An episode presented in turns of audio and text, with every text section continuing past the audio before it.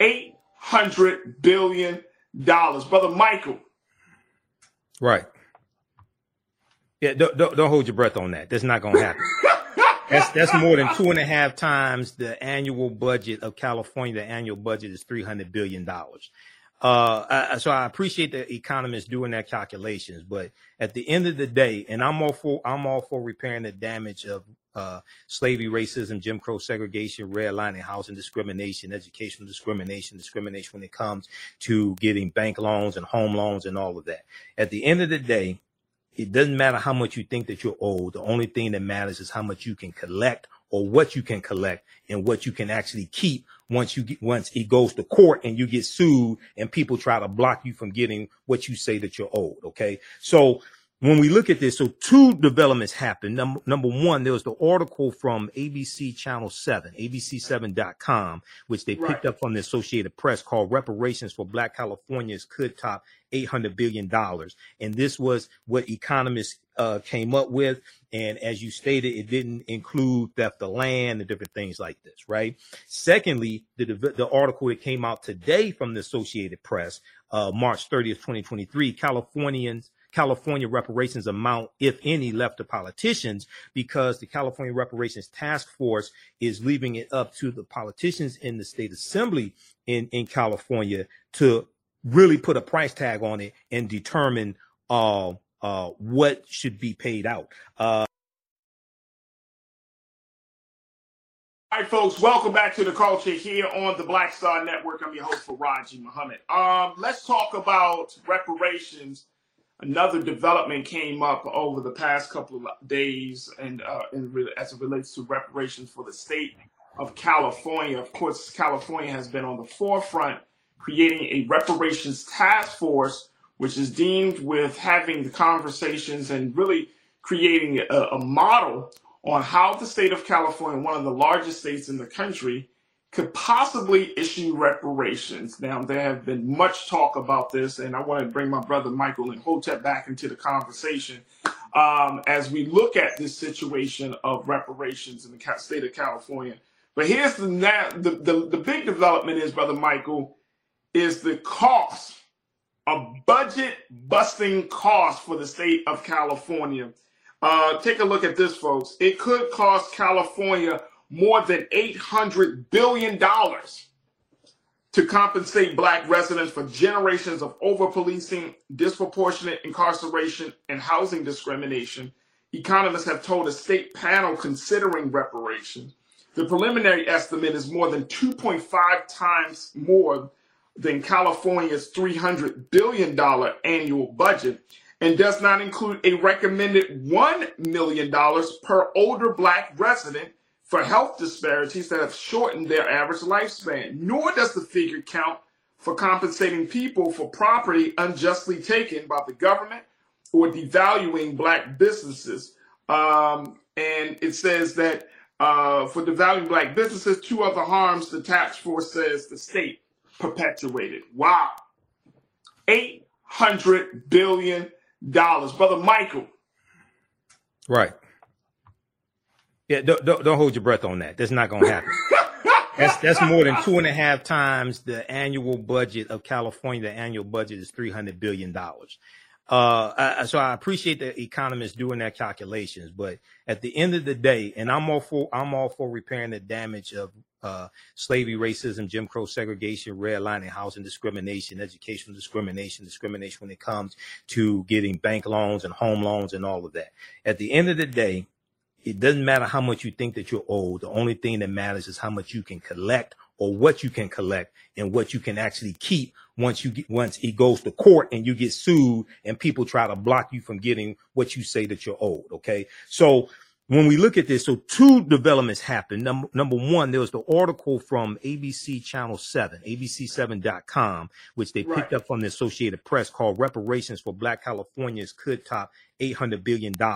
And this was what economists uh, came up with. And as you stated, it didn't include theft of land and different things like this, right? Secondly, the, the article that came out today from the Associated Press, uh, March 30th, 2023, Californians California reparations amount, if any, left to politicians because the California Reparations Task Force is leaving it up to the politicians in the state assembly in, in California to really put a price tag on it and determine uh, uh, what should be paid out. Uh, they, they refer to uh, uh, Kamilah Moore, Attorney Kamilah Moore, the leader of California's first in the nation reparations task force on Wednesday, March 29th, said it won't take a stance on how much the state could compensate black residents whom economists estimate may be owed more than $800 billion for decades of over policing, dis, uh, disproportionate incarceration and housing discrimination. So it's a good, I think it's good that they don't put a price tag on it now, the California Reparations Task Force, because whatever price tag you put on it, and the greater the price tag, the more it's going to be attacked. Because in the in the article from ABC Channel 7, they also talk about the argument against reparations as well. So you have to defend yourself and and strengthen your argument to defend against those arguments against reparations. One of them is is that well, you know, there, there was somebody they quoted to say, well, my family came here. They were white, of course. They said my family came here uh, uh, after slavery ended, and didn't have anything to do with slavery, things like this. Now, it's important to understand. I encourage everybody who's watching this.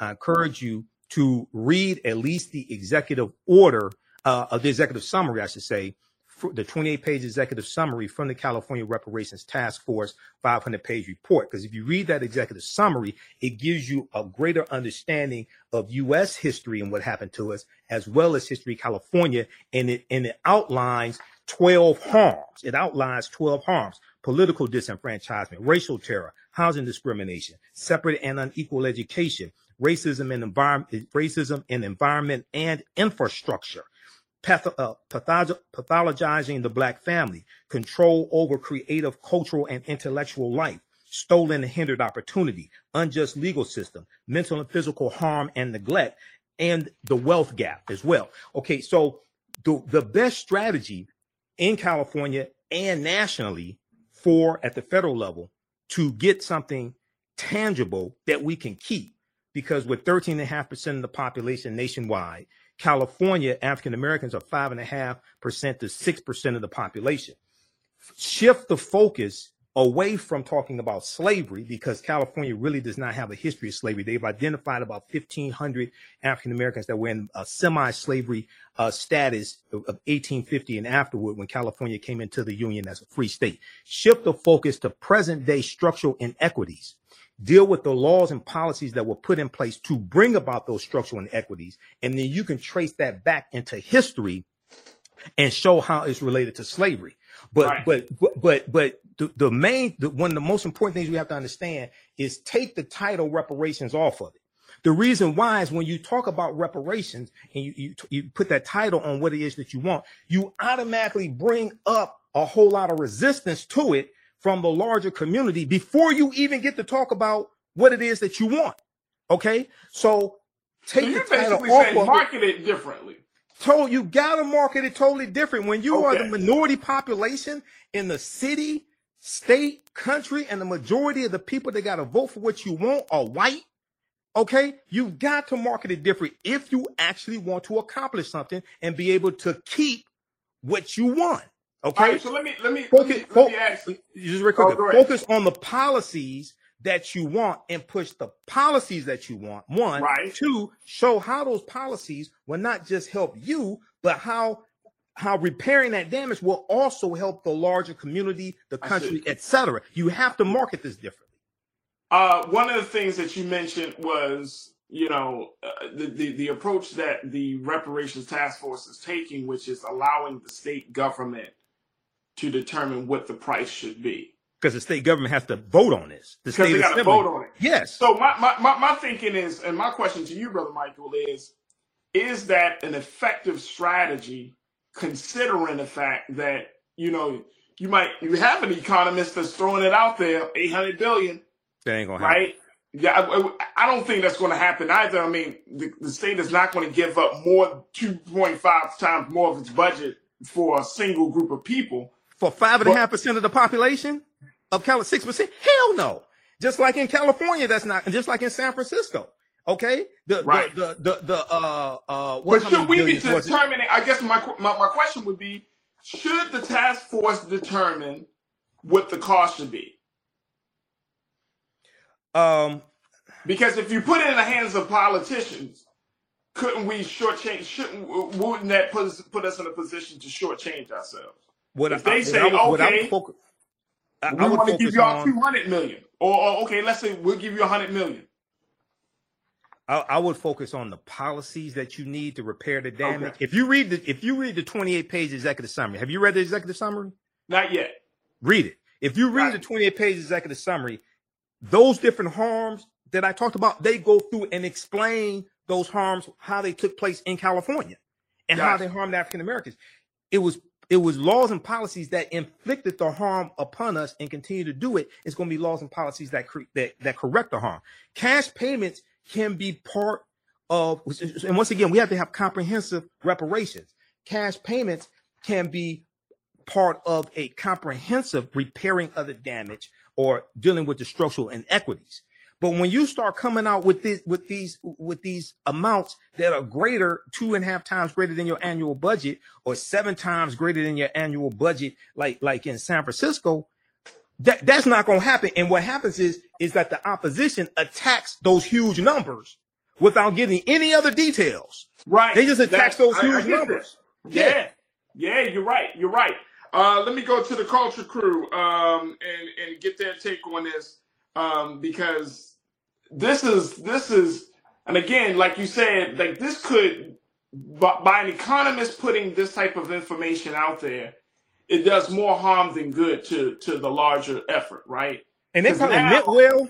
They they probably the economists probably meant well with it. Right, right. But but see, it's just like San Francisco, right? The five million dollars per eligible African American. If twenty thousand out of fifty thousand African Americans qualify for that, you're talking about hundred billion dollars. That's seven times greater. That's that's seven times the annual budget of San Francisco, which has a fourteen billion dollar annual budget, and they're facing a seven hundred twenty eight million dollar budget deficit over the next two years.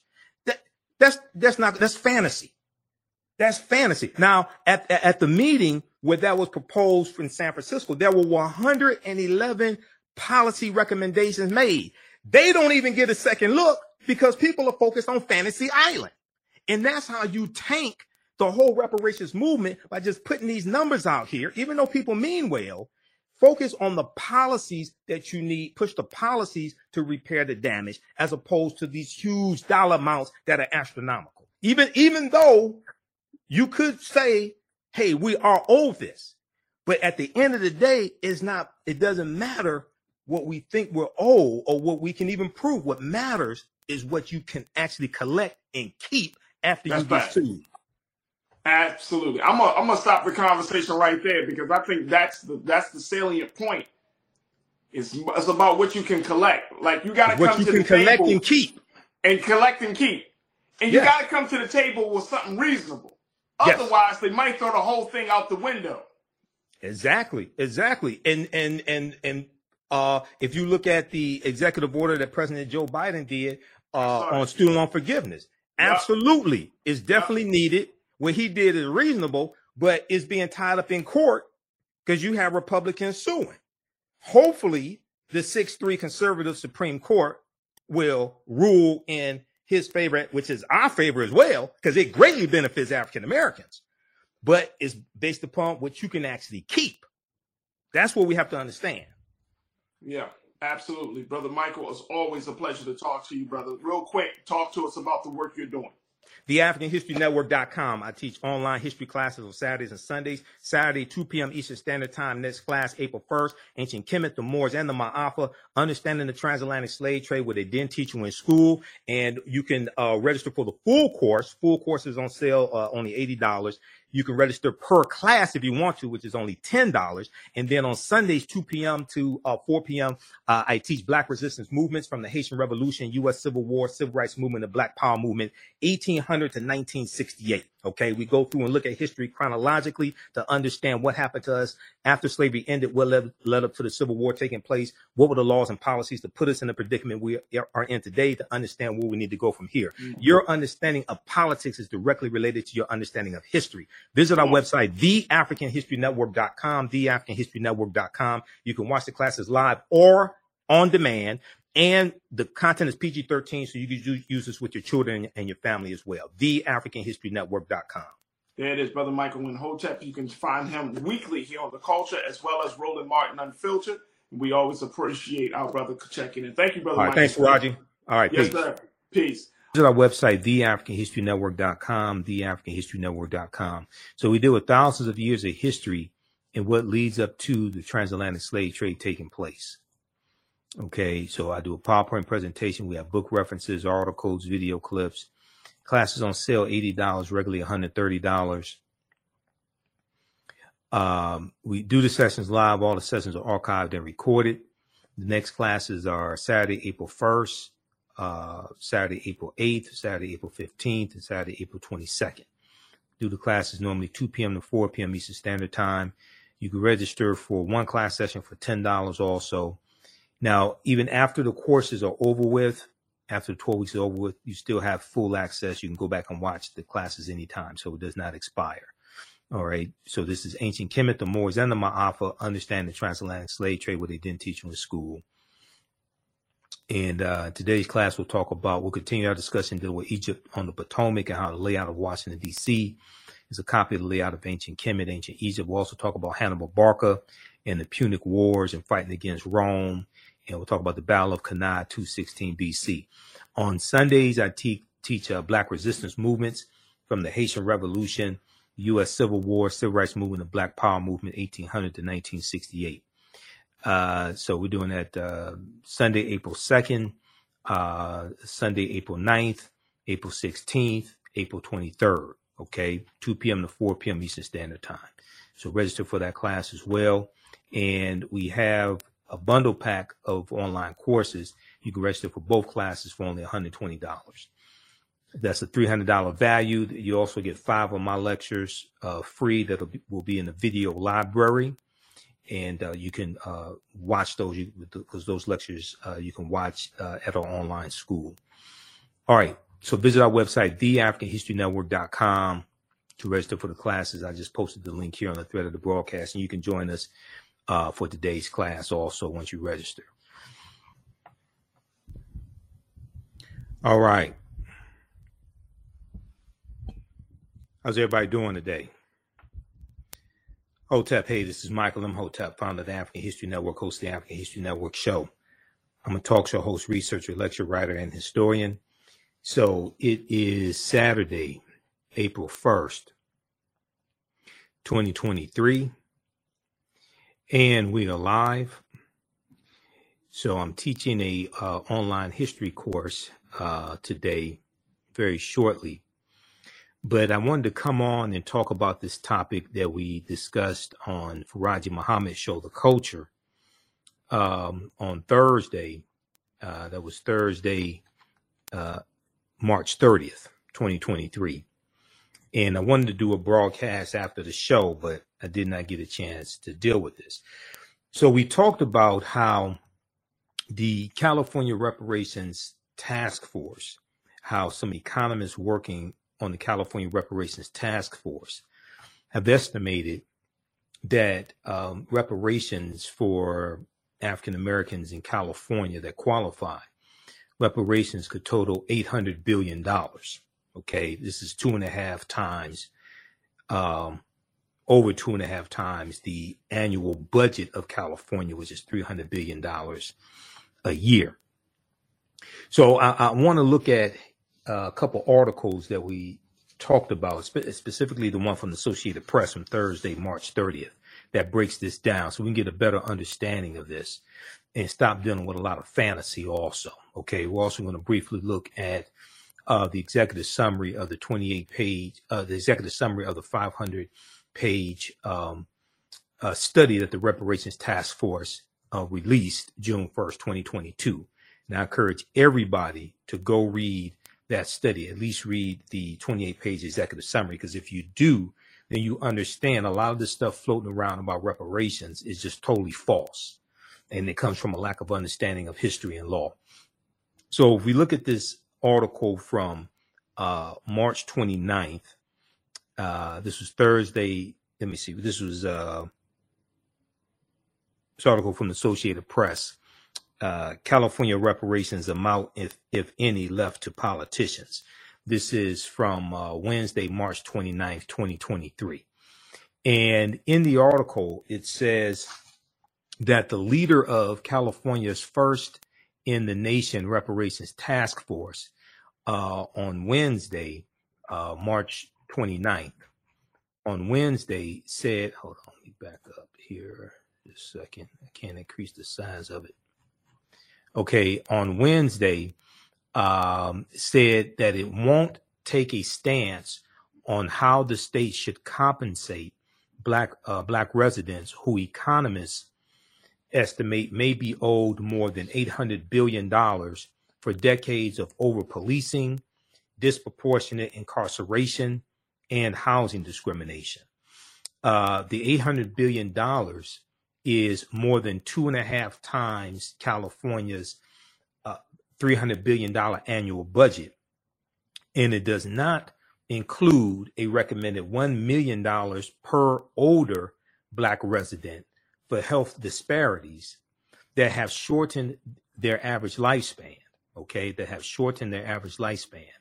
Nor does the figure count compensating people for property unjustly taken by the California state government or devaluating or devaluing black businesses, which are two other harms the California Reparations Task Force says the state perpetuated. Okay, so the eight hundred billion dollars is a uh, is a combination of looking at some various harms. We'll, we'll look at that. Okay, now the eight hundred billion dollars, even though it, it may be justified, that's not going to happen. That's totally unrealistic. That's more than 2.5 times California's annual budget of 300 billion dollars a year. That, that that's not going to happen. Okay, so don't wait for anything like that uh, to take place. It's also important to understand that California does not have a history of slavery uh, like other states have. California comes into the Union in 1850 as a free state Okay. And if we look here at the executive summary, uh, this is the executive summary from the, um, let's look at this here. This is the executive summary. Uh, so 28 page executive summary, everybody should read. And this is from the interim report, okay, uh, 2022. And I'll give you the link for it also. Uh, it talks about in here how uh, California comes into the uh, Union in 1850 as a free state. Now, they identified about 1,500 um, African Americans who were in a, a semi slavery state. Okay.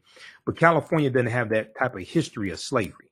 Okay. Like Alabama or Georgia or Texas or Mississippi. Nothing like that. California does have a rampant history of uh, voter suppression, housing segregation, redlining, theft of land, segregation when it comes to schools, uh, uh, discrimination when it comes to getting bank loans, all different types of things like this. And, the, and, and the report lays out 12 harms as well. And you need laws and policies to correct those harms.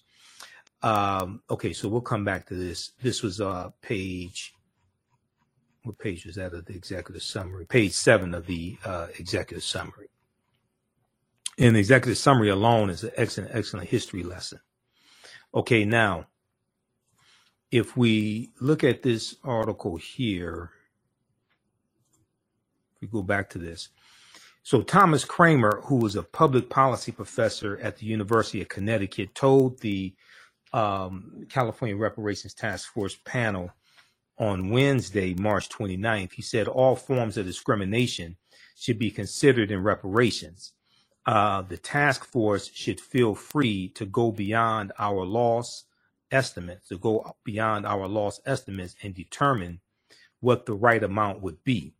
Okay, now, uh, black residents may not receive cash payments anytime soon. There's, there's no may there. There's, they're, they're not going to receive cash payments anytime soon. If ever, because the state legislature and Governor Gavin Newsom will ultimately decide whether any reparations are to be paid. The task force faces a July 1st, 2023 deadline to recommend the forms of compensation to be awarded and who should receive it, along with other remedies um, to repair the harm, along with other remedies to repair the harm.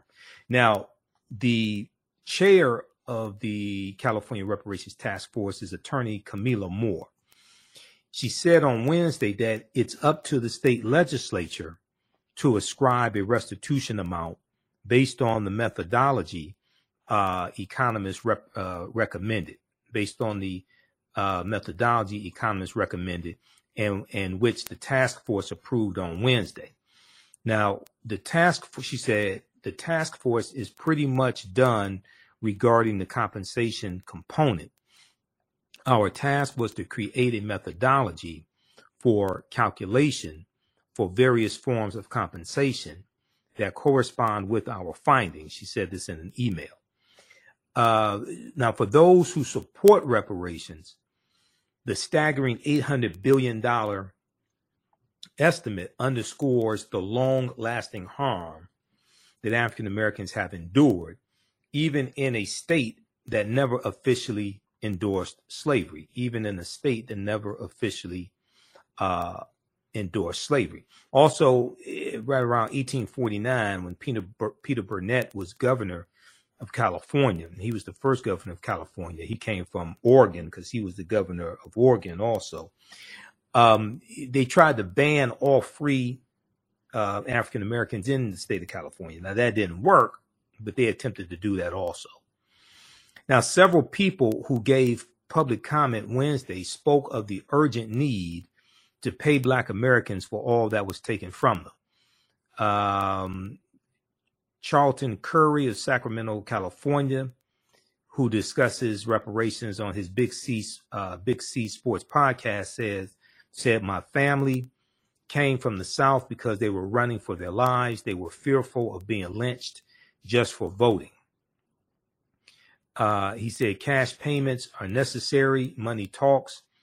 Uh, he said, noting that white people benefited from free U.S. government land through the 1862 Homestead Act, and uh, Japanese Americans uh, incarcerated during World War II and Jewish Holocaust victims received payments. We talked about Japanese Americans. That was approximately 82,250 of them that got a one-time payment of $20,000 that did not go to descendants of Japanese Americans, that only went to those who were still alive, who had been put into the internment camps uh, between basically 1941 and 1945, uh, or who had to flee or something like that. So it only went to a fraction of the Japanese Americans in this country.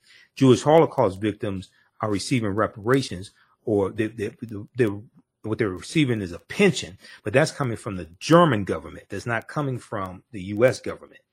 The Homestead Act of 1862 uh, gave away land. It, it was 160 acres of land, uh, but you had to main, you had to maintain that land for five years and make and and you had to do uh, pay the taxes on that land, and you had to make the uh, structural improvements on that land. After five years you can keep the land. So it wasn't it wasn't totally free land. If we look at the homestead act and we teach about this in this my sunday class where we deal with um, black resistance movements from the haitian revolution u.s civil war civil rights movement and black power movement 1800 to uh, 1968 and you can uh, register for my online classes at our website, theafricanhistorynetwork.com, theafricanhistorynetwork.com. On Saturdays, I teach uh, ancient Kemet, the Moors, and the Ma'afa, understanding the transatlantic slave trade, what they didn't teach you in school. So uh, we have another session of that class that I'm teaching today uh, as soon as I finish with this broadcast. So we'll start about 2:30 p.m. Eastern Standard Time. Uh, so we'll, we'll, give you information about that also. But this is on the Homestead Act. This is, is, very is very important for us to deal with facts and evidence and know what it is that we're talking about because there's so much misinformation floating out there and people don't document what, what they're talking about. So this comes from history.com, the official website of the History Channel. Homestead Act, the 1862 Homestead Act accelerated settlement of U.S. Western Territory by allowing any American, including freed slaves, to put in a claim for up to 160 uh, up to 160 free acres of federal land. Okay, now the most former slaves are going to be shut out of this, even though you're going to have a few that get it, but most of us were shut out of this. Now, the Homestead Act signed by President Abraham Lincoln granted Americans 160 acre plots of public land for the for the price of uh, a small filing fee. For the price of a small filing fee, the Civil War era act, considered one of the one of the United States' most important pieces of legislation, led to westward expansion and allowed citizens of all walks of life including the formerly enslaved women and immigrants to become landowners. Okay, that's that's in theory.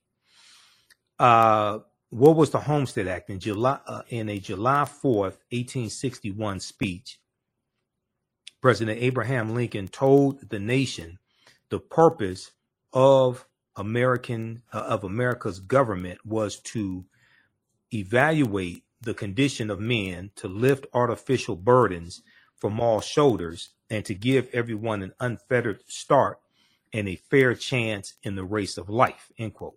Now he followed through with the passage of the Homestead Act, which remained active for 124 years until it was repealed in 1976 and resulted in 10% of U.S. land or 270 million acres to be claimed and settled.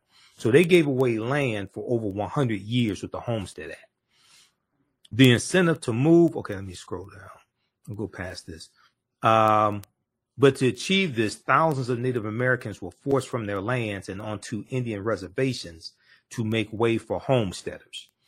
Okay, now, um, requirements for the Homestead Act.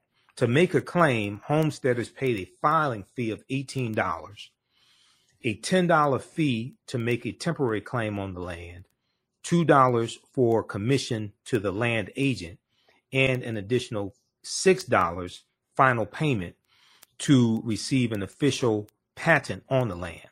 Land titles could also be purchased from the government for $1.25 per acre following six months of proven residency. Following six months of proven residency. Additional requirements included five years of continuous residence on the land, building a home on the land, farming the land, and making improvements. Farming the land and making a, and improvements. So this was these were requirements to be able to take advantage of the Homestead Act and keep the land. It wasn't just free land given. That's that's people say that when you go read the details, you see that wasn't just free land given. Now, homesteaders who had to be the head of a household or 21 years of age had to certify that they had never borne arms against the United States. So that means they were not part of the Confederacy that took up arms against the Union. Also needed two neighbors or friends to attest to the government that they had fulfilled the requirements. Union soldiers could shave off time served in the U.S. Civil War from the five year residency requirement. Okay. Uh, so read the rest of this here, but it's important when people say, oh, they just gave away free land. No, that's not exactly what happened there. There were requirements and you had to, uh, build a house on that land. You had to, uh, pay the registration fee. You had to make improvements on that land. Also, you had to farm on that land. Now it was, uh, it was a huge deal. It was a good deal and we largely got discriminated from being able to take advantage of that land after we were the ones who grew the crops, tilled the land, things like this for 246 years. But I want to make it clear that wasn't just free land given away as oftentimes it is described. Okay, now if we go back to this article here from uh, the Associated Press,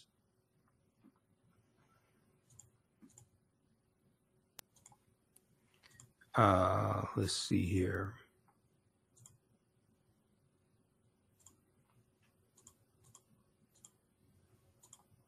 Uh, let me grab the article again.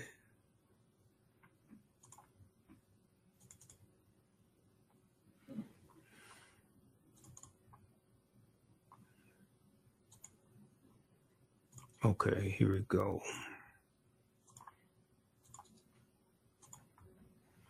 All right.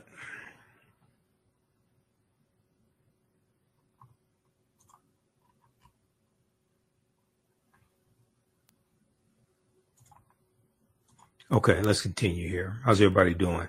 Also, uh, you can register for the online history classes that I teach on Saturdays and Sundays. Uh, Saturdays is ancient Kemet, the Moors, and the Ma'afa. Understand the transatlantic slave trade, what they didn't teach you in school. So we're going to start this class um, as soon as I get uh, finished here with this broadcast. I'm waiting on people to, to log in.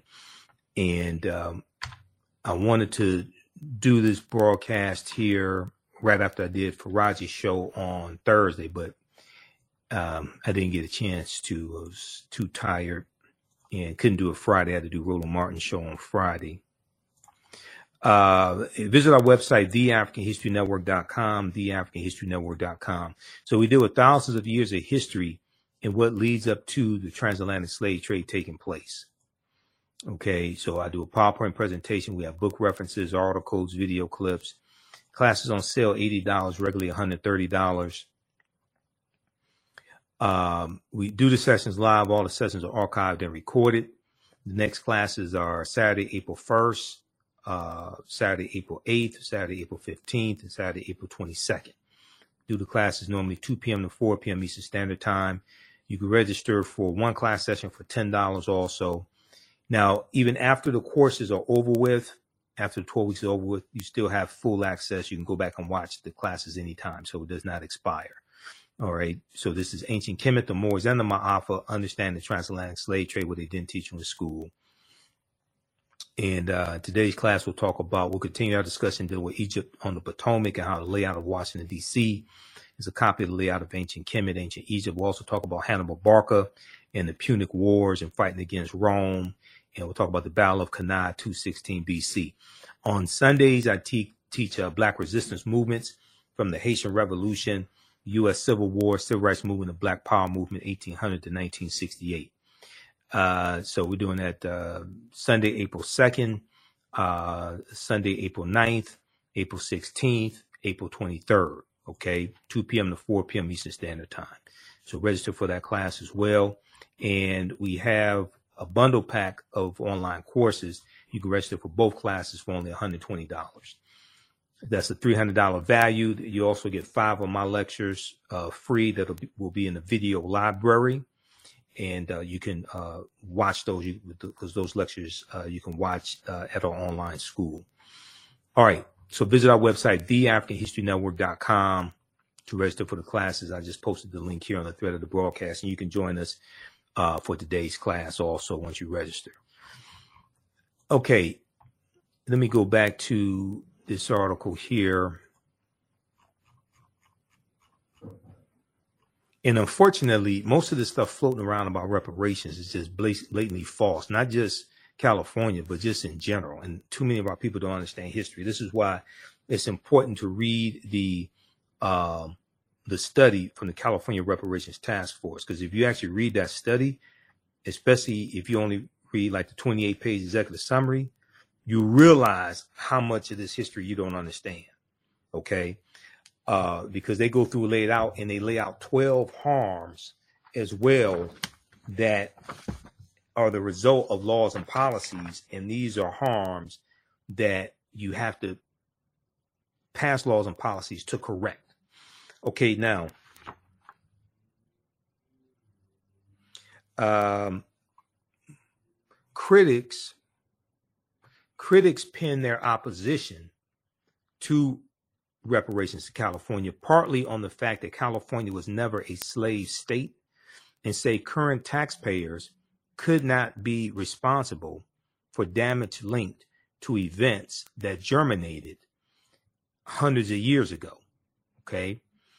Bob Woodson, a prominent black conservative, calls reparations impractical, controversial, and counterproductive. Okay. Impractical, controversial, and counterproductive. He said no amount of money could ever make uh, make right the evil of slavery, and it is insulting to suggest that it could. He said this in an email to the Associated Press, adding that black communities relied on faith and family uh, to build thriving communities following slavery. Some of these communities only began coming apart after we lost sight of these values, which which also hold the key to these communities' restoration. Okay, uh, he see he doesn't talk about the fact that 41 mile 41,000 miles of US interstate highways ran through the African American community, wiping out thousands of businesses, thousands of homes. See, this is the type of misinformation a lot of these black conservatives put out. And then they want to talk about faith and family. They they don't talk about the war on drugs that their Republican president, Richard Nixon, declared uh, June 17, 1971, and how the U.S. prison population quadruples from 1970 to 1993. It goes from about 300,000 in 1970 to 1.3 million in 1993. This is before the, the 94 crime bill that everybody loves to talk about, but really don't even understand. That wasn't signed on September 13, 1994. U, the U.S. prison population quadrupled before that before that was even signed. That goes back to Richard Nixon, who declared his war on drugs June 17, 1974. But if you read this article here dealing with um, bulldozed and, and bisected, bulldozed and bisected, this is uh, a an analysis from NBC News, and it goes through and shows the harm that the expressway system did in the uh, African American community. Okay, this article here. So these are things that, that a lot of these black conservatives don't talk about. Bulldozed and bisected. So what is this here? Bulldozed and bisected. Highway construction built a legacy of inequality. Highway construction built a legacy of inequality, will their removal heal historic wounds? And in the article, it talks about um, what has changed decades after the Federal Highway Act of 1956. So you had the U.S. Interstate Highway Acts in 1952 and 1956. It brought 41,000 miles of interstate highways to the to the United States is and it's the recognition of the harm that was done to communities left in the shade of these now aging roadways.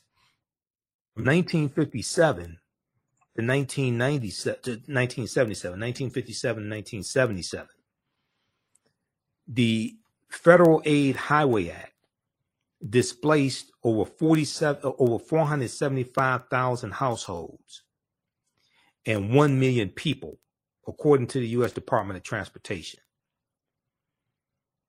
Now, as many of these hulking structures reach obsolescence, the federal government and many states and cities are belatedly recognizing the harm they caused and are working with communities to design alternatives that repair the damage. But in many cases, those plans are reopening old wounds and leading to protracted debates that politicians and engineers are struggling to solve. One of more than 50 interstate highways across the country nearing the end of their lifespan oh, oh, sorry, of more than 50 interstate highways across the country nearing the end of their lifespan, NBC News examined three urban neighborhoods that show the range of proposals underway to redress the harms caused by the construction of interstates. Okay.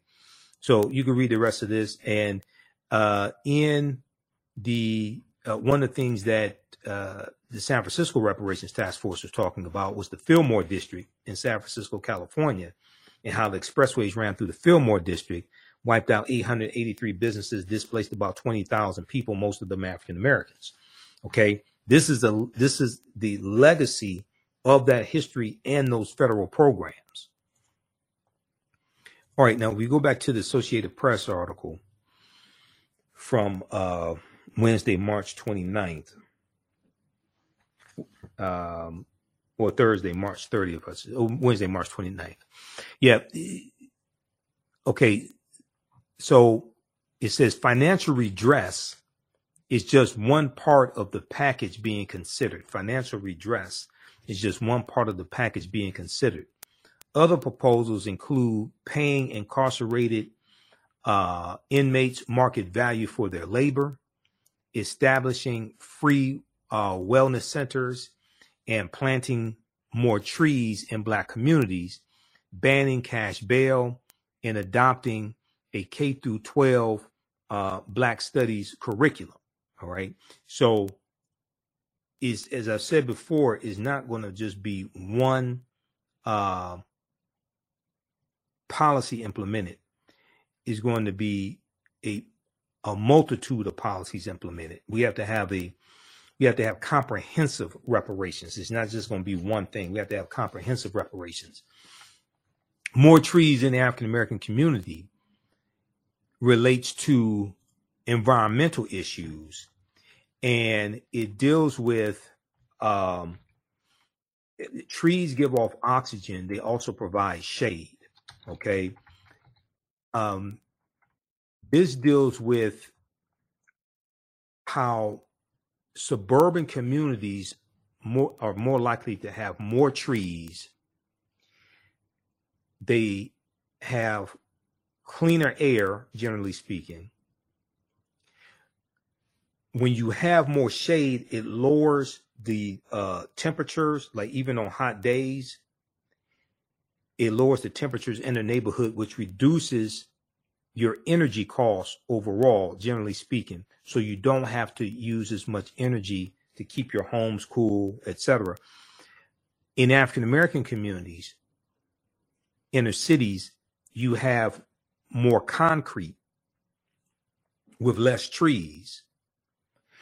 And the concrete like absorbs heat and it causes an increase in the temperatures in those areas. So there is a, uh, let me pull this up here.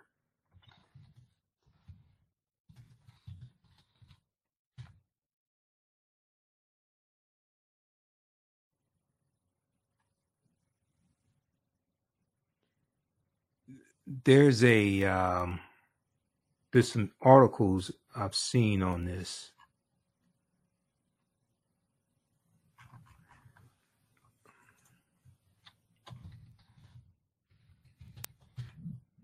A second here. Let me take a look at this.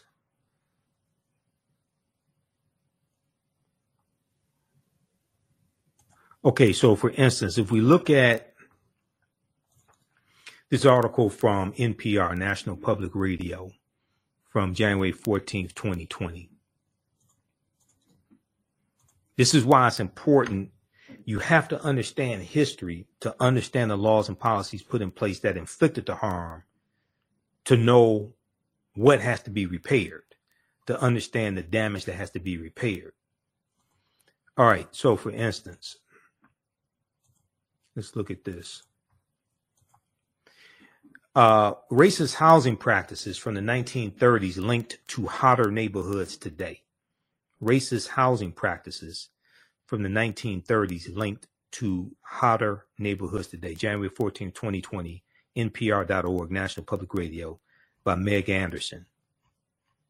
In cities around the country, if you want to understand the history of a neighborhood, you might want to do the same thing you do to measure human health, check its temperature. That's what a group of researchers did. And they found that neighborhoods with higher temperatures were often the same ones subjected to discriminatory race based housing practices nearly a century ago. What we're dealing with when we talk about repairing this damage of a legacy of slavery, decades of Jim Crow segregation, redlining, housing discrimination, um, expressways, uh, voter suppression, school segregation, etc. We are dealing what we see today with the structural inequities. We are dealing with the cumulative effect of decades of policies. We're dealing with the cumulative effect today of decades of policies.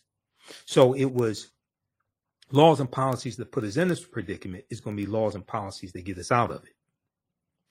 All right, so uh, a group of uh, a group of researchers found that neighborhoods with higher temperatures were often the same ones subjected to discriminatory race-based housing practices practices nearly a century ago.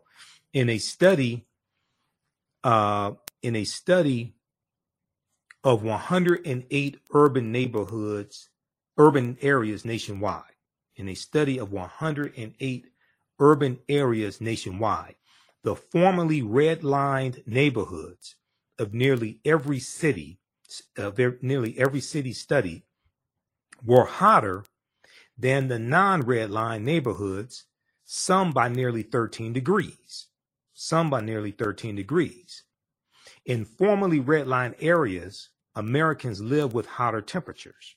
Okay, now in the 1930s, the federal government rated uh, neighborhoods in urban areas to help mortgage lenders assess risk. Low ratings were determined largely by race and ethnicity. New research in 108 cities shows that today those red line neighborhoods are hotter than other neighborhoods in the same city, with, with the most drastic difference found in Portland, Oregon. What's interesting about Portland, Oregon, and we talked about this in one of my classes last weekend, is that or the, the state of Oregon banned all free African Americans. Oregon has a deep, deep racist history, which is why Oregon has a very small African American population.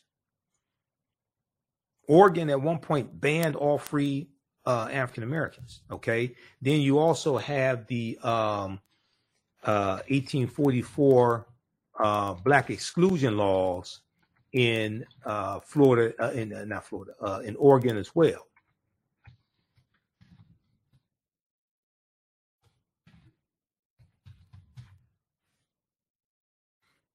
Just let me pull this up. Okay, so if we look at this article from Equal Justice Initiative, EJI.org,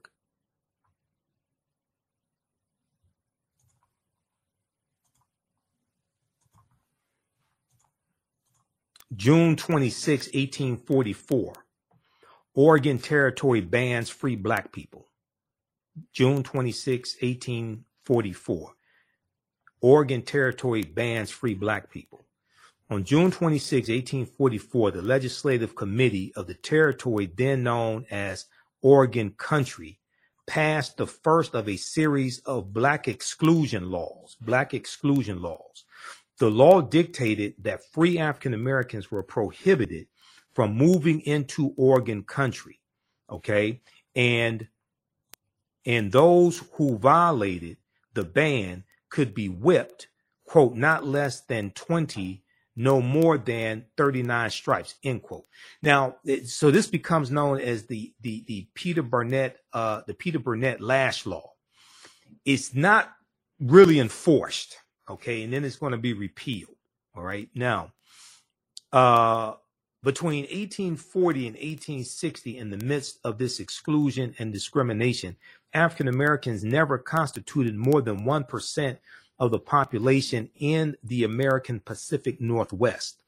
Oregon, which joined the Union, joined the United States as a free state on February 5th, February 14th, 1859, stands as a clear illustration that racial discrimination and oppression against black people was also widespread in jurisdictions where slavery was illegal, where slavery was illegal.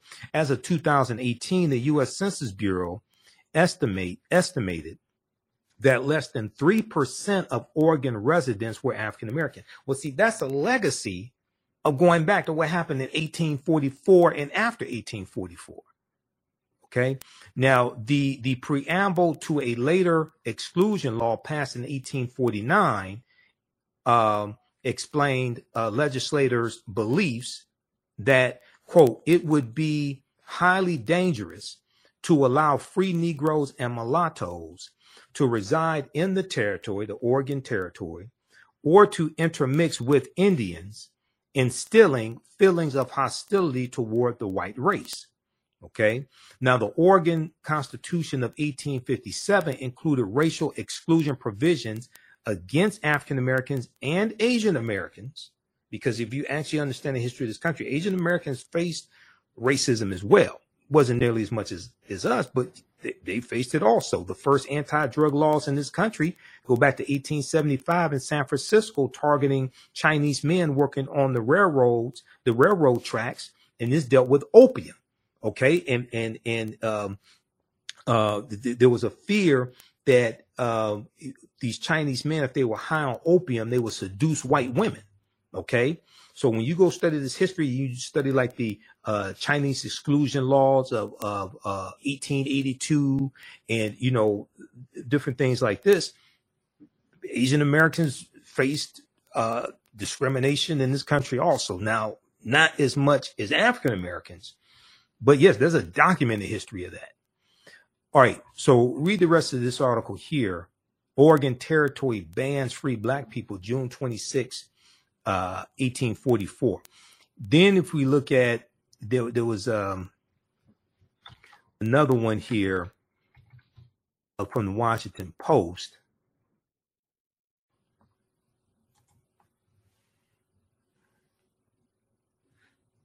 Uh, there was one, let's see. This one here from the Washington Post. It's called When Portland Banned Blacks, Oregon's Shameful History as an All White State. This is why it's important to understand history because laws and policies and history are intersected and interrelated. Politics is the legal distribution of scarce wealth upon resources and the writing of laws, statutes, ordinances, amendments, and treaties, their adoption, interpretation, and enforcement. Okay. Um, so your understanding of politics is directly related to your understanding of history.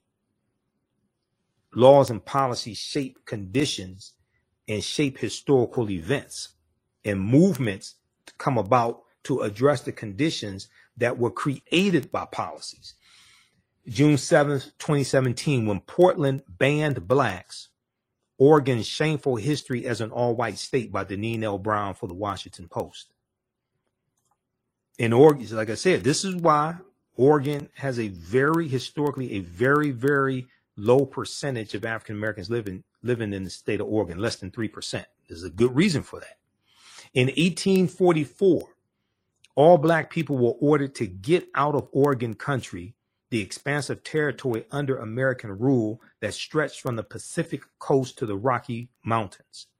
Those who refused could be severely whipped the provisional government law declared by quote not less than 20 or more than 39 stripes to be repeated every six months until they left. To be repeated every six months until they left. Now oregon country's provisional government which was led by peter burnett a former slaveholder who came west from missouri by wagon train passed the law in 1844 15 years before oregon became a state the law allowed slaveholders to keep their slaves for a maximum of three years. After the grace period, all black people, uh, those considered free or enslaved, were required to leave Oregon country. Black women were given three years to get out. Black men were required to leave in two. Now, once again, Peter Burnett, he's going to go on to become the first governor of California, okay, in about 1849. and he's governor when California comes into the Union as a free state in 1850. This is why you got to understand history. If you're going to talk about, jump out here, talk about reparations, you need to understand the history of these laws and policies that were put in place that, that created the harm that you're asking for the repairing of the damage of. Now, the law became known as the Peter Burnett Lash Law, L A S H. Peter Burnett, who also opposed Chinese migration to Oregon country, would later become the first American governor of California. Now, the Lash Law, Peter Burnett Lash Law, was quick, quickly amended and then repealed. No black people were ever lashed under the law. Read the rest of this article here. But this gives you some insight into the results of laws and policies and how they have a lasting impact when it comes to racism and discrimination in current day structural inequities. This is why we have to deal with repairing the damage of the cumulative effect of these policies. Just talking about slavery, slavery, slavery, that means you don't even understand what happened. Okay, now if we go back to this piece here from the uh, Associated Press. Okay. Oh, we were looking at, uh, I'm sorry, we were looking at the article from National Public Radio. This is dealing with the result of decades of redlining and why uh, temperature, why in urban areas, because, because of racist housing practices from the 1930s, why it's linked to hotter neighborhoods today, higher temperatures in our neighborhoods today, and less trees also. Okay. In a study of 108 urban areas nationwide, the formerly red line neighborhoods of nearly every city studied were hotter than the non red line neighborhoods, some by nearly uh, 13 degrees. And it said, with the most drastic difference found in Portland, Oregon. And Oregon has a very racist history towards African Americans based upon their laws. Okay, when they try, and like going back to 1844, when they banned all free African Americans in Portland, Oregon. Now, redlining refers to the federal government's practice in the 1930s of rating, na- rating neighborhoods to help mortgage lenders determine which areas of a city were considered risky the, the Federal Homeowners Loan Corporation, which was created right around 1933, the Homeowners Loan Corporation, the HOLC, made maps in shaded neighborhoods red. They made maps in shaded neighborhoods red that it deemed hazardous.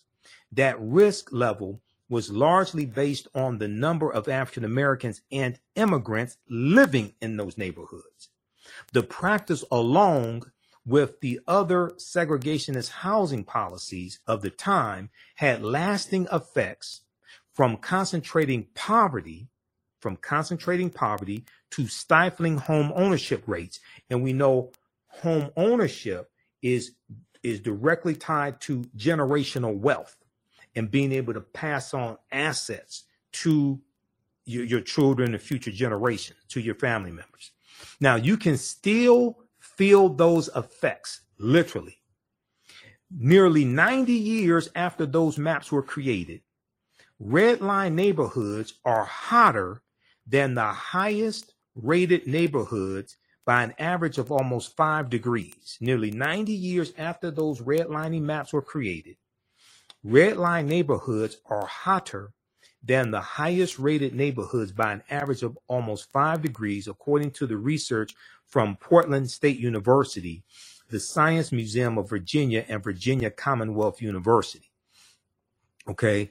Now, um, Vivek Shandas, a professor of urban studies and planning at Portland State University, who co authored the study, said it's like stepping into a parking lot from a park you would feel the re- you would feel that relatively quickly. It was very surprising when we saw that it was a pattern that we were seeing consistently across the country. It was it was very surprising when we saw that it was a pattern that we were seeing consistently across the country. End quote. Now, the link between higher heat and red line neighborhoods many of which are still struggling economically from decades of disinvestment, echoes the findings of a joint investigation last September by National Public Radio and the University of Maryland's Howard Center for Investigative Journalism in an analysis of uh, heat and income in 97 of the most populous U.S. cities in an analysis of heat and income in 97 of the most populous U.S. cities, we found low income areas in the vast majority of those cities were more likely to be hotter than, than their wealthier counterparts. Those poor areas were also disproportionately communities of color. The extra heat can be dangerous and sometimes deadly eh, health consequences. The extra heat can have dangerous and sometimes deadly health consequences. Extreme heat kills more Americans every year than any other weather related disaster. And heat waves are growing in, in, in intensity and frequency as climate change progresses. Now, so this deals with the relationship between the harms of climate change, which is then related to policies that um, um, dealt with um, environmental regulations. Okay, this deals with the harm of uh, environmental racism and how this negatively impacts the African American community. And heat waves are growing in intensity and frequency as climate change progresses. In Baltimore, Maryland, National Public Radio, NPR, and the Howard Center found dramatic increases in the rates of emergency calls during dangerous heat waves and low income patients in the city's hotspots visited the hospital more often than low income patients in cooler areas. Okay, read the rest of this here. See, this is understanding the the impact of laws and uh, laws and policies. Then you have this article here, right? Because I've this is the type of research I do. Okay, all different areas. I'm on to about 35 different news sources on a daily basis. We look at this article here. Trees are key to fighting urban heat, but cities keep losing them. Okay. Now, this article from NPR, A Forgotten History of How the U.S. Government Segregated America, we've dealt with that article here on the African History Network show numerous times. But this article here, September 4th, 2019. So when people read about the, uh, some of the recommendations from the California Reparations Task Force, and they talk about what the trees had to do with black people, all this all type of simple Simon bullshit coming from people that don't read a damn thing. You got to do some research before you jump out here start talking about something you ain't never studied before. Okay? There's a direct correlation between that. And that deals with decades of racist, harmful policies towards us. So the structural inequities that we deal with today are the are the accumulation of all those policies inflicting harm upon us. All right, now these uh, uh trees are key to fighting urban heat, but cities keep losing them, keep losing trees. September 4th, 2019, National Public Radio. Who, let me ask you, oh, everybody watch right now. Who is sharing this type of information with you besides me? I'm just curious. Name them. Where are they? Who's sharing this type of information with you besides me? This is why it's important to support the African History Network and the African History Network show and register for our online classes. Support us through PayPal, Cash App. This helps finance the research. All this don't happen without resources. Okay. You can, if you like this type of information, if you're learning anything here today, um, you can support us dollar sign the AHN show through Cash App, dollar sign the AHN show through Cash App, also through PayPal, paypal.me forward slash the AHN show. Also register for the online history classes I teach on Saturdays and Sundays. And I'm teaching the class today. Um, we're going to start as soon as I finish this broadcast. We're going to wrap up here in a couple minutes. But I had to, um, I wanted to follow up on my appearance on Farajii Muhammad's show on Thursday, March 29th, because um, we only dealt with, uh, we had a short show, uh, a short segment, okay? And um, uh, wasn't able to get into the deep into the information like I wanted to. So on Saturdays, I teach ancient Kemet, the Moors, and the Ma'afa, understand the transatlantic slave trade, where they didn't teach you in schools. And this class is Saturday, April 1st, uh, April 8th, April 15th, and April 22nd, uh, 2023. Okay. We'll have classes after that also, but these are just some of the next few classes taking place. Normally we do the classes 2 p.m. to 4 p.m. Eastern Standard Time. Um, today we're, starting late, so we're going to finish. We're going to start as soon as I finish this broadcast here. But I want to make sure we uh, got to this broadcast also. Okay. And then on Sundays, I teach um, Black resistance movements from the Haitian Revolution, U.S. Civil War, Civil Rights Movement, and Black Power Movement. We go through history chronologically from 1800 to 1968. Understand what leads up to the transatlantic, uh, what leads up to the Civil War taking place. Uh, we study the Reconstruction era, Jim Crow era. What were the laws and policies uh, put in place after slavery ended that put us in the predicament we're in today that created these structural inequities that we're trying to repair the damage of. Okay. So this is out of website, theafricanhistorynetwork.com. The class is on sale $80, regularly $120. Uh, also, you can register. Let's see, for today's class, uh, if you just want to register for the one class session, it's $10. So click right here to register for the one class session, but you'll want to register for the entire course. Okay. Uh, and this information is PG 13 also, so you can use this with your children uh, as well. I don't do a lot of cursing. It's not overly graphic or anything like that. Okay, let me get back to this because I, I, I need to finish this up here. Okay, give us a thumbs up, give us a heart, give us a like, and um, you can uh, also support us financially through uh, PayPal and Cash App. We're celebrating the 13th year anniversary of me broadcast broadcasting the African History Network show as well. So I first broadcasted uh, March 10th, uh, 2013. Uh, uh, I'm sorry, March 10th, 2010. March 10th, 2010. So we're celebrating the 13th year anniversary of me broadcasting the African History Network show as well.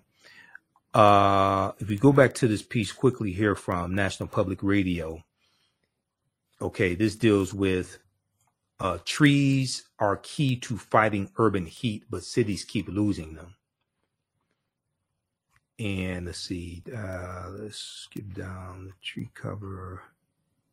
Trees can play a huge role in the health of people living in cities, but across the country, cities are losing millions of trees year after year. In many poor urban neighborhoods, often homes, often home to a city's most vulnerable, are starting at a disadvantage. Uh, Jad Daly, president and CEO of the nonprofit organization American Forests, said if we show you a map of tree canopy in virtually uh, any city in America, we're also showing you a map of income.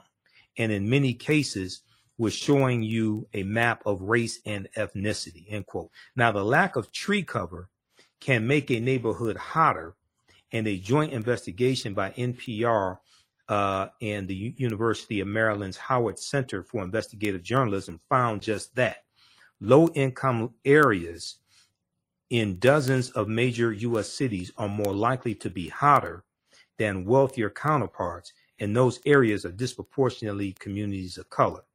Okay. Um, if you, uh, so uh, Daly went on to say, if you live in an area in cities that is seeing more extreme heat days, but you don't have tree cover to cool down your neighborhood, that can liter- literally be a life or death issue. That can literally be a life or death issue.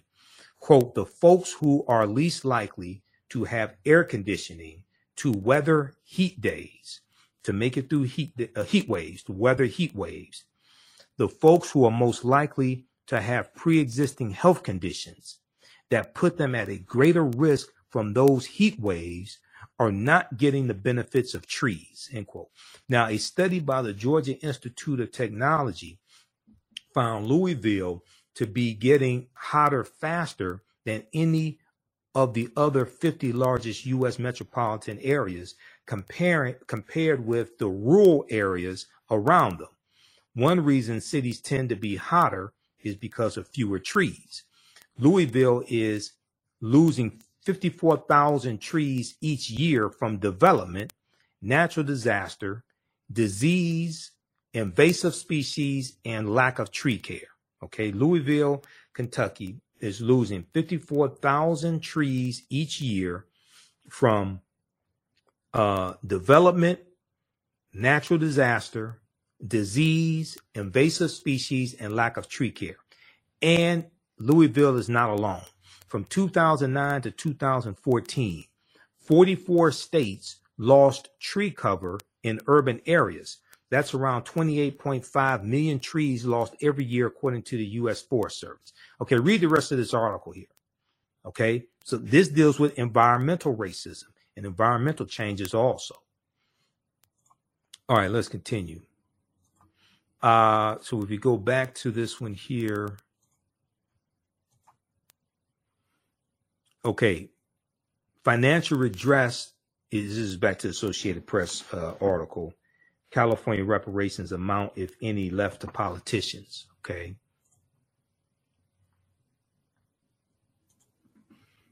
Uh, financial redress is just one part of the package being considered. Other proposals, other proposals uh, include paying incarcerated inmates market value for their labor, establishing free wellness centers, and planting more trees in black communities, banning cash bail, and adopting a K through 12 Black Studies curriculum, which is extremely important because our people, most of our people don't understand history. Most Americans don't understand history, but especially uh, most African Americans, unfortunately, don't understand history. Now, reparations talks are stalled at the federal level, but the idea flourished in California as well as U.S. cities and counties following the death of George Floyd um, at the hands of Minneapolis police. Governor Gavin Newsom signed the legislation in 2020 creating the reparations task force. Okay, now the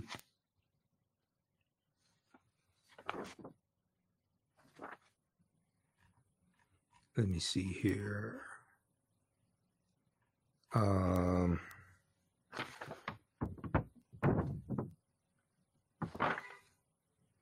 where is this? Ooh, did they cut out something in this article?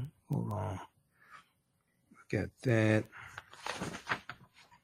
Oh, let's go scroll down past it. Okay. The $800 billion estimate in California includes a 246 $246 billion to compensate eligible black Californians whose neighborhoods were subjected to aggressive uh, policing and prosecution in the war on drugs from 1970 to the year 2020, from 1970 to 2020. That would translate to nearly $125,000 each for every person who qualifies, the consultants wrote. Okay. The, the $800 billion estimate in California includes $246 billion to compensate eligible Black Californians whose neighborhoods were subjected to aggressive policing and prosecution in the war on drugs from 1970 to 2020. Now, the numbers are, approx- uh, are an approximation based on modeling and population estimates. Now, the economists also included $569 billion to make up for the discriminatory practice of redlining in housing loans. That would amount to about 220 uh, about 223,000 per eligible resident from 1933 to 1977. The $569 billion is considered a maximum and it assumes that all 2.5 million Californians who identify as black would be eligible. But it's not going to apply to all 2.5 million because the California Reparations Task Force last year voted and decided that reparations would be distributed based upon lineage, not race. So you would have to prove that you were a descendant of a, of an enslaved person uh, who was in the U.S.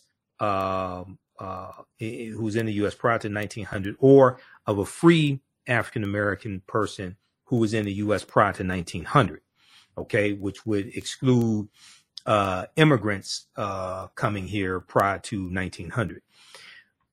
Okay, but it goes on to say, but that won't, but, but, but they, but they won't all be, they won't all qualify. People must meet residency and other requirements for monetary compensation. They also must be descendants of enslaved and free black people in the U.S. as of the 19th century, uh, which lead, which leaves out black immigrants. The task force on Wednesday, uh, March 29th, also endorsed methodologies for devaluation of black businesses and unjust property takings. Those methodologies have no numbers due to a lack of data. All right. So read the rest of this. Uh, the specific compensation amounts.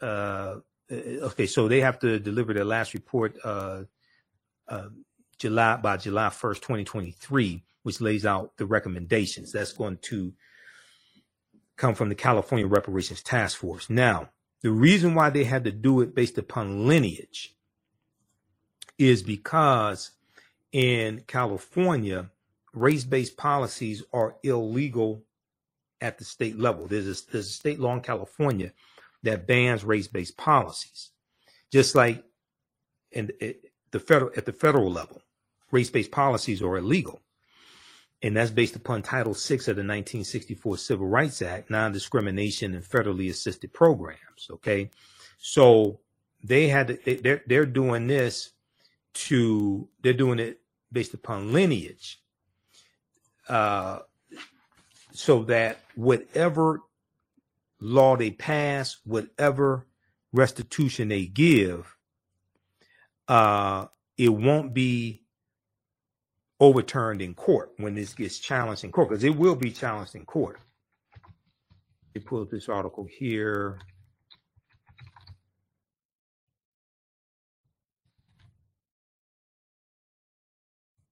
See, California Reparations Task Force calls for comprehensive reparations. This is June 1st, 2022. And there was also another one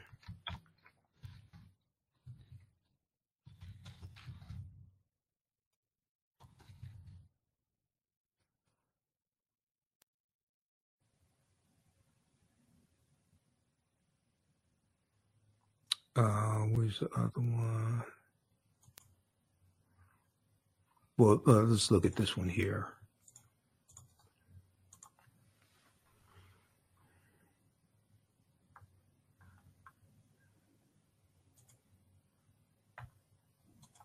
You can look at this article here. California calls for comprehensive reparations for Black Americans. The interim report of the California Reparations Task Force comes as task members remain split on what reparations should look like. This is from June 1st, 2022. And uh, in a 500 page report released Wednesday, a legislatively mandated task force argues that the present day wealth gap, present day wealth gap between black and white Americans in California and the rest of the country is the direct result of slavery, Jim Crow laws, redlining, and other government policies that locked Black Americans into failing schools and and over communities.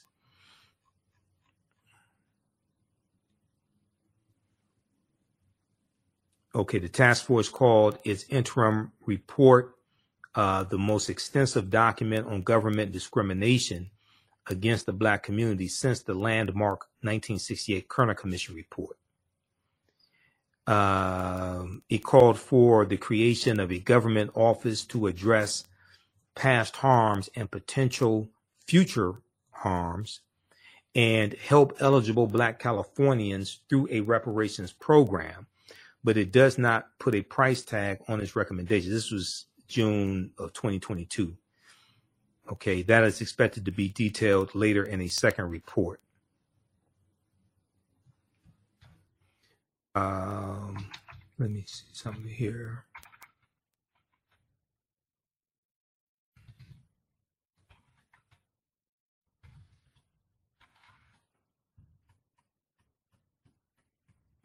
Okay, read the read the rest of this because I'm running out of time. Yeah, the report also cites the extensive history of sundown towns in California communities that prohibited Black Americans from living within their boundaries. Well, you can not long can you could you not live in a sundown town, you couldn't be there after dark. Okay, you may work there in the daytime, but uh, when it starts getting dark, it's time for you to go. Otherwise, you could be stopped, arrested, beaten, or killed. The report says many suburban communities outside of Los Angeles and San Francisco and most Orange County cities were once quote unquote sundown towns. It also documents the history of urban renewal and highway projects that dismantled once thriving black neighborhoods like San Francisco's Fillmore district, effectively destroying generations of wealth accumulation. So that black conservative that's against reparations, he doesn't talk about the, the harm that the expressway system did all across the country to the African American community. They they usually won't talk about things like that. All right. Now, if we uh, just look here at the California reparations, uh, if we look at the executive summary here, it's a 28 page executive summary.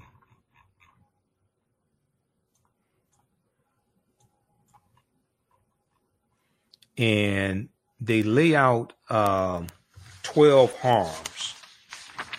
They identify 12 harms. They show the national laws and policies that inflicted these harms, and then they deal specifically with California. Okay. Um, and let's look at this here.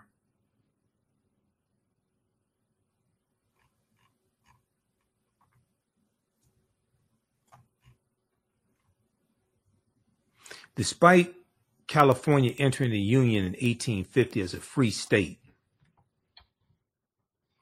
its early state government supported slavery. Pro slavery white Southerners held a great deal of power in the Southern in, in the state legislature, the court system, and among California's representatives in U.S. Congress.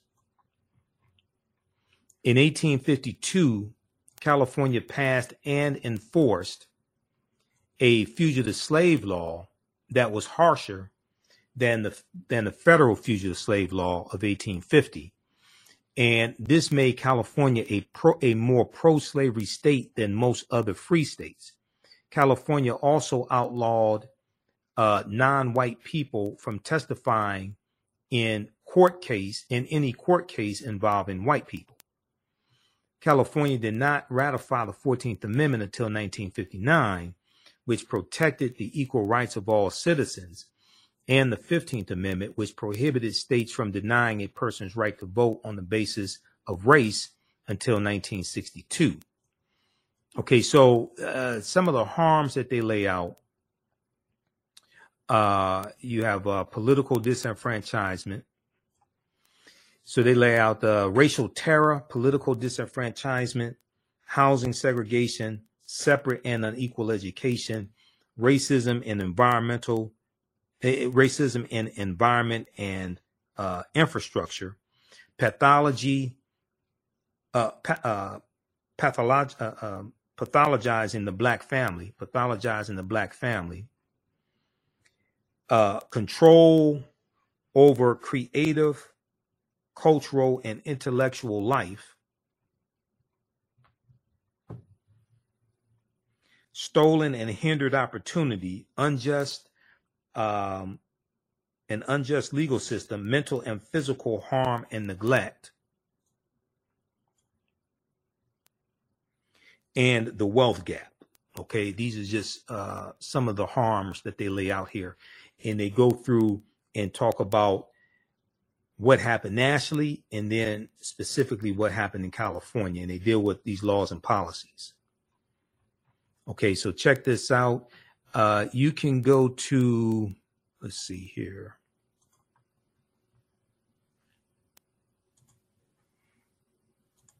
If you go to, this is um, the office of the Attorney General Rob Bonta of California.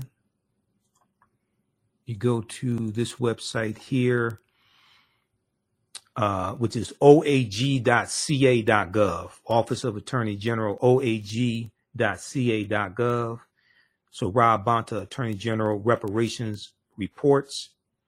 Okay, this is um, task force to study and develop reparation proposals. Let's see, let's click right here. But if you if you go look at this here, reparations reports, you scroll down, it lists the full interim report, which is 500 pages, the executive summary, key findings, and preliminary recommendations. So you can go read this. So we should be forming study groups in our communities to organize our people to really study reparations, study history and law. And this will help us push for this at local levels, but also at the federal level, because I know HR 40 wants a study on reparations. You can use this 500 page study as the foundation. And as I said to uh, on Farajii Muhammad show, um, we really sh- should take the term reparations off of what it is that we're fighting for and focus on present day structural inequities identify present day structural inequities, deal with the laws and policies put in place that created these structural inequities, trace trace those laws and policies back in history. You can trace that back to Jim Crow era Reconstruction, trace that back to slavery, and deal with putting in place laws and policies that correct the structural inequities that are the result of laws and policies you have to shift the fo- shift the focus away from just talking about slavery, slavery, slavery. The reason why is is because when you just keep talking about slavery, what that does is that makes you a very easy target for opposition. One, two, chattel slavery ended about 158 years ago.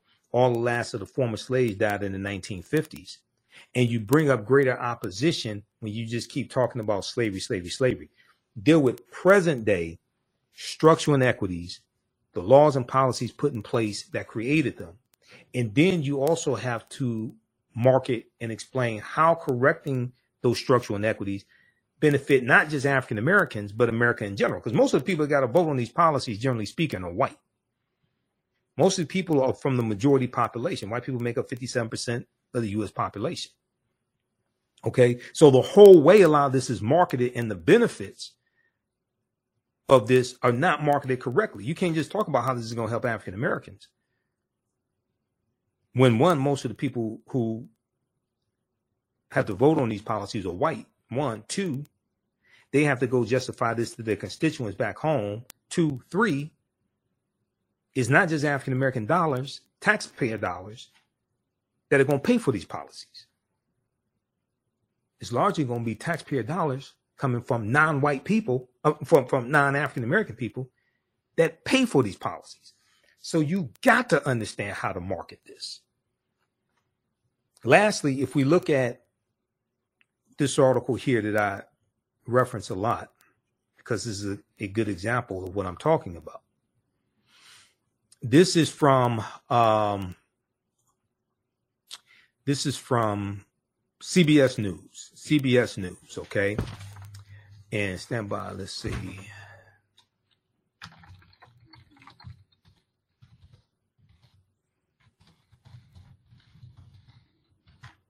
Okay, this is from CBS News. Uh, this deals with how the U.S. economy has lost $16 trillion uh, over the last, over a 20 year period of time.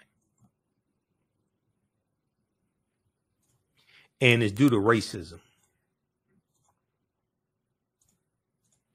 Okay, so this is why we have to do the research and understand what it is that we're talking about. Okay, the root concept of reparations deals with the repair, the damage of something. You have to analyze the history of what happened and the damage that was done to understand the laws and policies that have to be put in place to repair the damage. Okay, just cutting a check does not address correcting those laws and policies. Those laws and policies will still be in place, inflicting harm after you spend the money. Okay, racism has cost the U.S. $16 trillion Citigroup fines. September 23rd, 2020. Okay, from CBSNews.com. And close all these damn ads keep popping up. Uh, America could have been $16 trillion richer if not for inequities in education, housing, wages, and business investment between black and white Americans over the past uh, 20 years, new research concludes. The study released this week by Citigroup is the latest in a body of research that attempts to quantify the economic impact of systemic racism. These are things that we have to talk about, quantifying the economic impact of systemic racism and showing that evidence. Citigroup arrived at a $16 trillion figure after estimating that one, black workers have lost $113 billion in potential wages over the past two decades because they could not get a college degree. Okay. So that reduces the spending potential of African Americans, whether it's buying homes, buying cars, things like this, that helps the GDP grow, helps the gross domestic product of the US grow. The housing market lost $218 billion in sales because black applicants could not get home loans, because black applicants could not get home loans. About $13 trillion in business revenue never flowed into the economy because black entrepreneurs could not access bank loans.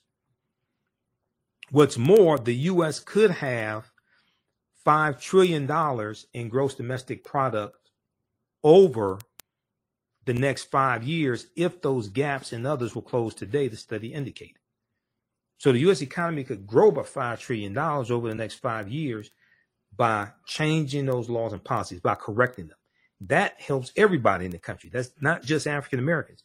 That helps everybody.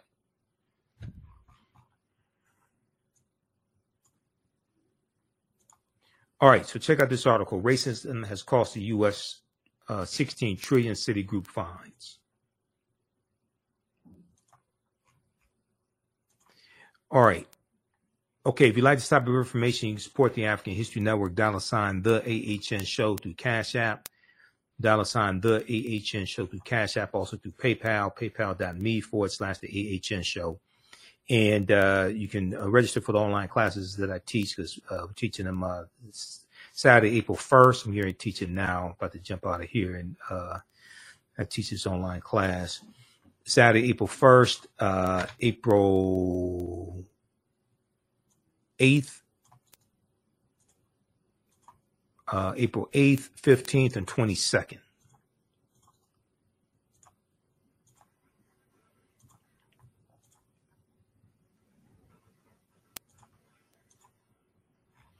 Okay, so visit our website, theafricanhistorynetwork.com. We have the information there, theafricanhistorynetwork.com.